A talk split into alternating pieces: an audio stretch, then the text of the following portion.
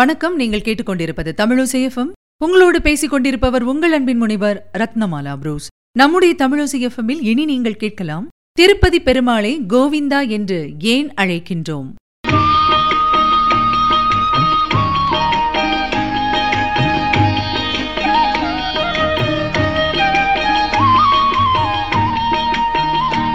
கலியுகத்தில் கண்கண்ட தெய்வம் திருவேங்கடமுடையான். திருமலை திருப்பதியில் நின்ற திருக்கோலத்தில் எழுந்தருளி பக்தர்களுக்கு அருள் பாலிக்கின்றார் பெருமாள். பெருமாளுக்கு ஆயிரம் நாமங்கள். அவற்றுள் சிறப்புமிக்க நாமங்கள் பன்னிரண்டு. அவற்றுள்ளும் சிறப்புமிக்க நாமமாக போற்றப்படுவது கோவிந்தா என்னும் நாமம். பாகவதத்தில் பகவான் கிருஷ்ணருக்கு பட்டாபிஷேகம் செய்யும்போது சூட்டப்பட்ட நாமம் கோவிந்தா என்பது.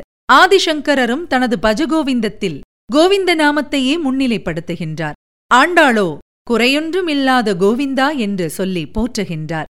அத்தகைய சிறப்புமிக்க கோவிந்த நாமம் கருணைக்கடலான வேங்கடவனுக்கு ஏற்பட்டதற்கு ஒரு சுவாரஸ்யமான புராண சம்பவம் ஒன்று சொல்லப்படுகின்றது. அது என்ன அந்த சுவாரஸ்யமான புராண சம்பவம்? அதைத்தான் இப்பொழுது நாம் பார்க்க இருக்கின்றோம்.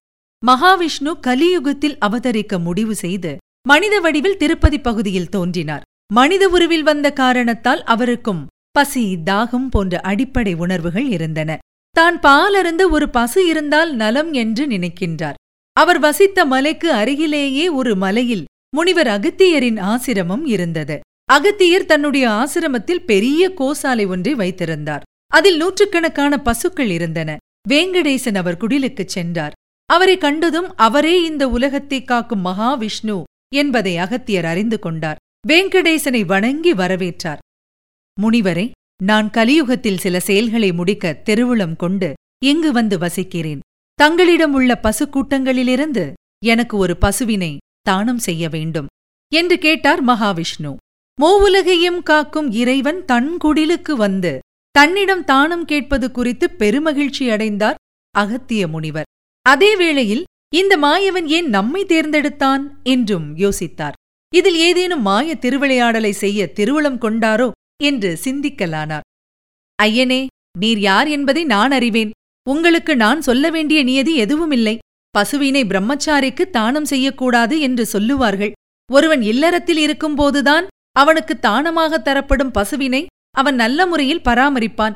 இல்லத்தில் இருக்கும் அவன் மனைவி அந்த பொறுப்பை சரிவரச் செய்வாள். அப்படி பணிவிடை செய்ய ஆளில்லாத பிரம்மச்சாரிக்கு பசுவை தானமாக தர இயலாது. மேலும் கலியுகத்தில் தாங்கள் அவதரித்தது போல் அன்னை மகாலட்சுமியும் அவதரித்திருக்கின்றார்.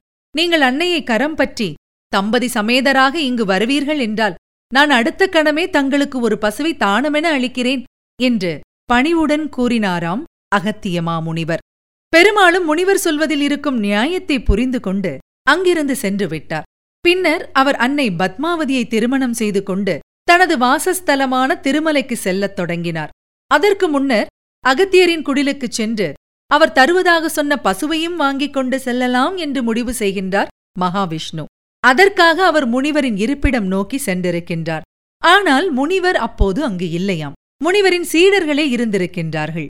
அவர்களிடம் பெருமாள் அகத்தியர் தமக்கு ஒரு பசுவை தானமாக தருவதாக வாக்கு பண்ணியிருக்கிறார் என்பதை சொல்லி பசுவை பெற்று செல்லவே தான் வந்திருப்பதாகவும் சொன்னார். இதை கேட்டவுடன் செய்வதறியாது திகைத்து நின்றிருக்கின்றார்கள் சீடர்கள். ஐயா தங்களையும் அன்னையையும் கண்டால் வைகுண்டவாசனான அந்த பரந்தாமனையும் அன்னை மகாலட்சுமியையும் போல் இருக்கின்றது தாங்கள் கேட்டு மறுக்க வேண்டிய சூழலில் நாங்கள் இப்பொழுது இருக்கின்றோம். இந்த ஆசிரமத்தில் அனைத்தும் எங்கள் குருநாதர் அகத்தியருக்கே உரிமையானவை. அவர் அனுமதியில்லாமல் நாங்கள் எதையும் தரவும் பெறவும் இயலாது. நீங்கள் அவர் வரும் வரை இங்கேயே தங்கியிருந்தால் நாங்கள் உங்களுக்கு பணிவிடை செய்ய காத்திருக்கின்றோம். அதன்பின் குருதேவர் வந்ததும் நீங்கள் பசுவினை அவரின் திருக்கரத்தாலேயே பெற்றுக்கொள்ளலாம். என்று சொல்லியிருக்கின்றார்கள் பெருமாள் இவர்கள் சொன்ன பதிலில் வருத்தம் கொள்ளாமல் அவர்களுடைய குரு பக்தியையும் அதிதிகளிடம் அவர்கள் காட்டும் மரியாதையையும் கண்டு மிக்க மகிழ்ச்சி அடைந்திருக்கின்றார்.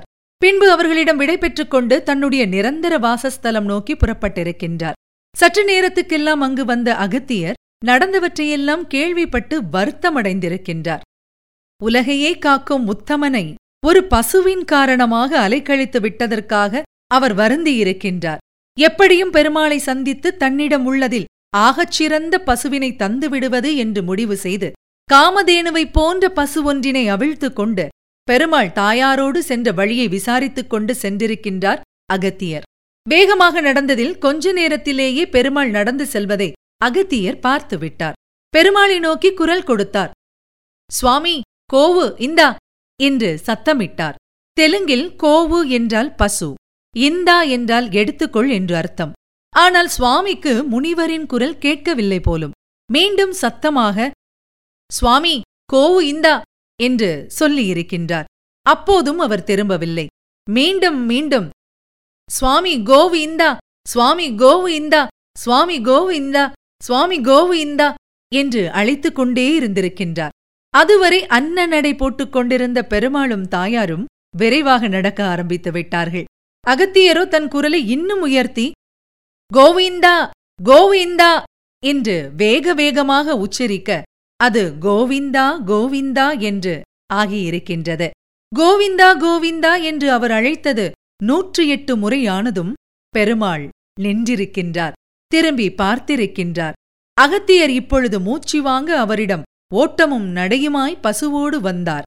பெருமாள் அவரை ஆசுவாசப்படுத்தி அந்த பசுவை தானமாக பெற்றுக்கொண்டார். பின்னர் இந்த கலியுகத்தில் என்னை அழைக்க உகந்த நாமம் கோவிந்தா என்பதே. நீங்கள் கோவு இந்தா என்று சொன்னதன் மூலம் கோவிந்தா என்னும் நாமத்தை சொல்லி என்னை மகிழ்ச்சிப்படுத்தினீர். நீர் மட்டுமல்ல இனி யார் யாரெல்லாம் தம் ஜீவனாகிய பசுவினை என்னிடம் சேர்ப்பிக்க விரும்புகிறார்களோ அவர்கள் எல்லாம் கோவிந்தா என்னும் நாமத்தை சொன்னாலே போதும்.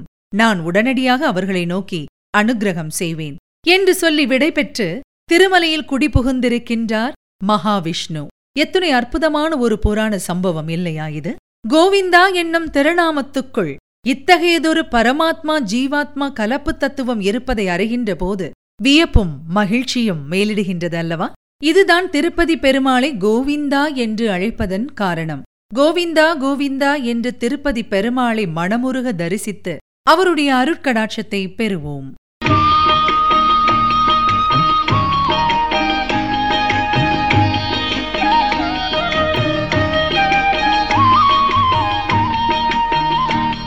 நேர்கள் இதுவரை கேட்டது திருப்பதி பெருமாளை கோவிந்தா என்று ஏன் அழைக்கின்றோம்? வழங்கியவர் உங்கள் அன்பின் முனைவர் ரத்னமாலா புரூஸ். இது உங்கள் தமிழசேஃபம் இது எட்டு திக்கும் எதிரொலிக்கட்டும். தொடர்ந்து இணைந்திருங்கள் மகிழ்ந்திருங்கள்.